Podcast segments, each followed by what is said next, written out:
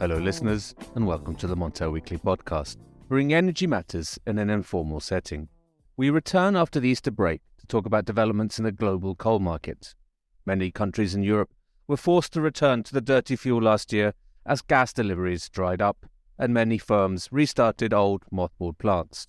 Increased demand for coal saw prices for the fuel soar on the international market, and producers scrambled to supply the surge in coal use. One of the countries that exported large amounts for South Africa, where in recent months there's been a vast increase in so called ghost trains transporting coal to the port of Richards Bay. Helping me, Richard Sverrisson, to make sense of these trains, set against the background of the wider coal market, is Laurence Walker, gas and coal editor at Montel. A warm welcome to you, Laurie. Hello, Richard. So, before we go into the nitty gritty about the so called ghost trains, let, us talk more generally about coal market fundamentals. Um, now, you know, we're you know we're on the path to net zero. The energy transition is underway. There's a massive rollout of, of renewables, Laurie, but coal is still being burnt. And where where is it? Where where is it still being used for power generation in Europe? In Europe, we're still seeing coal being burnt across Europe. Some of the main consumers remain some of the historically large consumers. So we've got Germany, Poland. There's small amounts being burnt in some of the Western countries, in France, Spain, the UK, Italy. So it's still being burnt, but obviously significantly lower to how it had been in the past. Um, on a global scale, we're seeing obviously significant amounts of coal still being burnt in Asia, in other parts, particularly China, India, Southeast Asia, and some incremental volumes in North Africa as well, although where we're talking relatively small volumes for a global point. The main reason for that is that there's been cheaper compared to gas. Then is that would that be a correct assumption? Yes, I mean there's a variety of reasons. Certainly, what we saw in the last year was that coal became a lot more competitive against gas. and that's why we saw a lot more being burnt in Europe and other parts of the world as well. That's obviously part of the puzzle. There's also the fact that certain countries have had a slower rollout of renewables capacity. They had more significant coal capacity in the first place, which they could rely on and bring back when they needed it.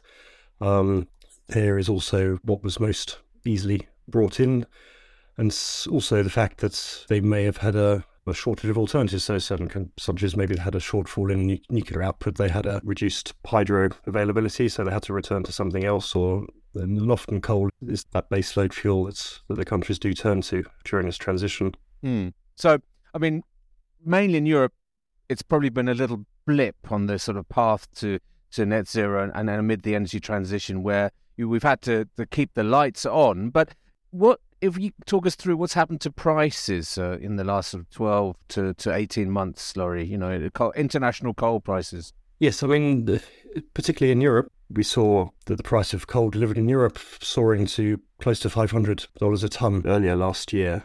These are not sustainable prices. And obviously, since then, we've returned right back down to around 120 now. But still, for much of last year, we are looking at prices averaging, in cases, well above $200 a tonne. This was obviously initially sparked by the issues in Russia. So, following Russia's invasion of Ukraine, there were EU sanctions placed on Russia, banning the import of Russian coal to the European Union. This was imposed in early August, but even prior to that, a lot of the utilities had unilaterally or taken it upon themselves to stop buying Russian coal, or at least to cut back on Russian coal. So they started looking elsewhere. And as they began looking elsewhere, prices soared because they were looking to countries where there wasn't so much available supply, or looking to countries that already had buyers elsewhere in Asia in other parts of the world. Particularly in Europe, the buyers were finding themselves competing for supplies they wouldn't normally have had. We are looking to South Africa, we're looking to Colombia, looking to the US if possible. Even supplies were coming in of lower grade coal from Indonesia, even from Australia. So these were routes which we hadn't seen, either haven't seen at all or we haven't seen very much in the past, only when the, the opportunity has been there maybe for a, for a day or two. In South Africa, for example, I think even, I remember speaking with traders days after the invasion of Ukraine, and they were already flying out to South Africa to make deals to secure tonnage. And so, yes, there was a huge surge in prices. It wasn't so much that there was a shortage of coal overall, it was just the reorientating these trade flows. There's also some panic among the buyers. And while these new trade flows and new trade routes settled, you know, people had to pay up for the coal and had to encourage the producers to sell to them. And everywhere, people just started stocking up. And what we have now is an excess of, of stocks plenty of supply, more established alternative trade flows to where we had been prior to the war.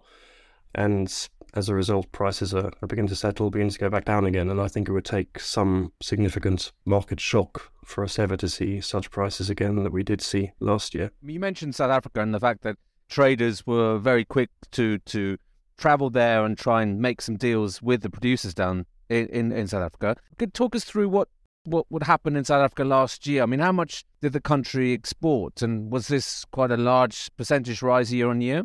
In terms of total volumes, South Africa didn't export much more. I think we're talking around 60 million tonnes they exported last year, which was pretty close to what they exported the year before.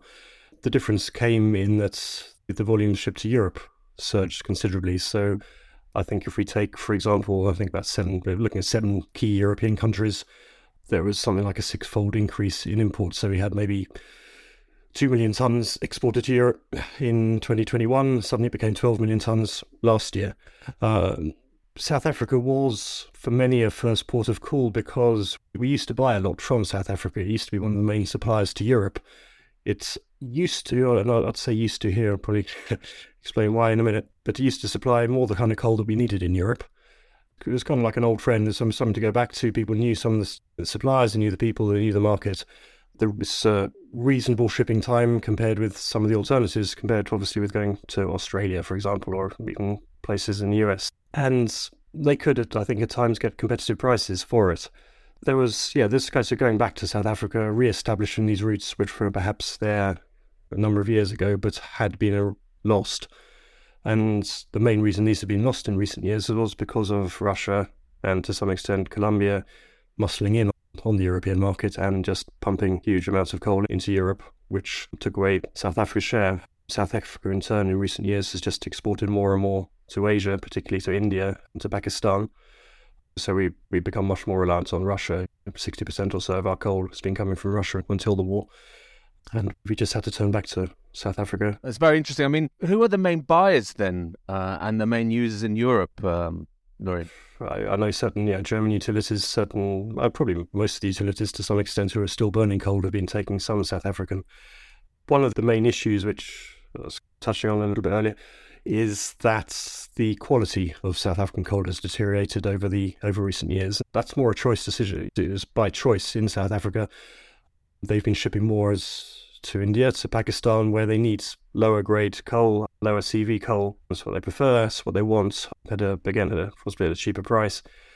And so I probably seen something like over the past decade, maybe the share of high calorific coal drop significantly in South Africa, maybe sort of 10 million tonnes or so less than there was a decade ago.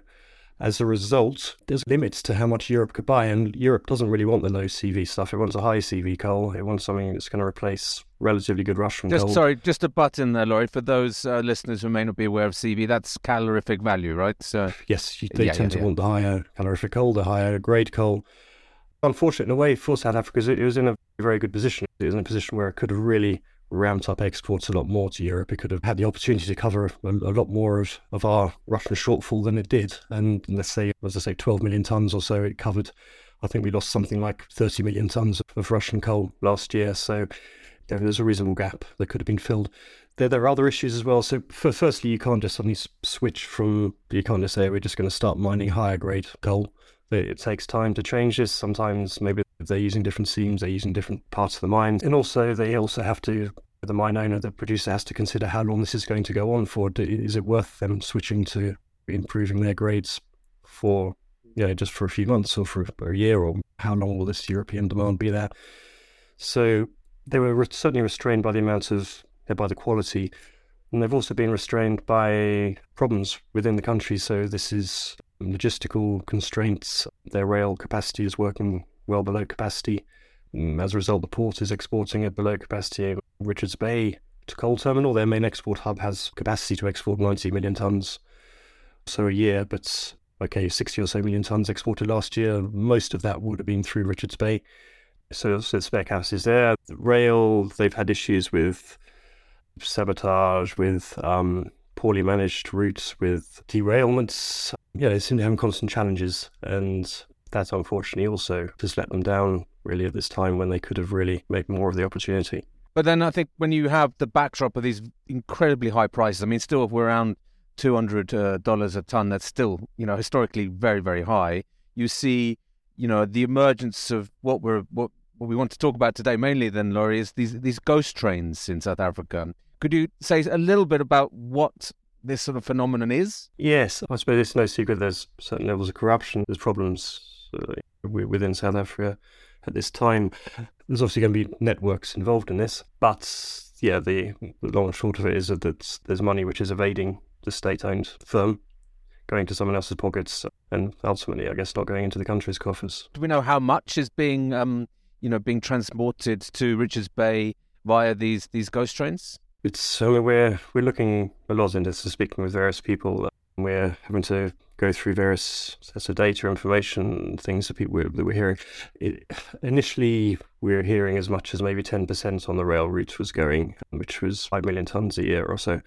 Um, we're seeing more information now where it could be considerably more. At times, maybe as much as half the trains going are fading the company as well, or, or going as ghost trains. You need certainly we're still digging here, so it's there's only a certain amount I'm really comfortable to say at this time, but I think I'm it's fairly safe to say it's probably considerably more than the initial 10% that we thought was running on the line. And a number of possibly large companies involved as well. So, I mean, it's obviously a very sensitive topic. It's you know, there's a, huge amount of money to be made, and not least, as you mentioned earlier, the, the amount of money that's being evaded and not going into the coffers of the South African state. But um, so you know, there are people uh, who will only speak to you specifically on strict condition of anonymity um, but um, is this a new phenomenon? These ghost trains? Is it? Have we have we seen? Have you heard of it before? Like before, like the, the past few weeks? I personally hadn't heard about this as such in the past, but having spoken with people who are either involved very close to this now or in recent days, it does appear to be something which has been going on for a number of years. Certainly in, in South Africa, I'm not sure if elsewhere. They obviously seem to have well established um, groups doing this.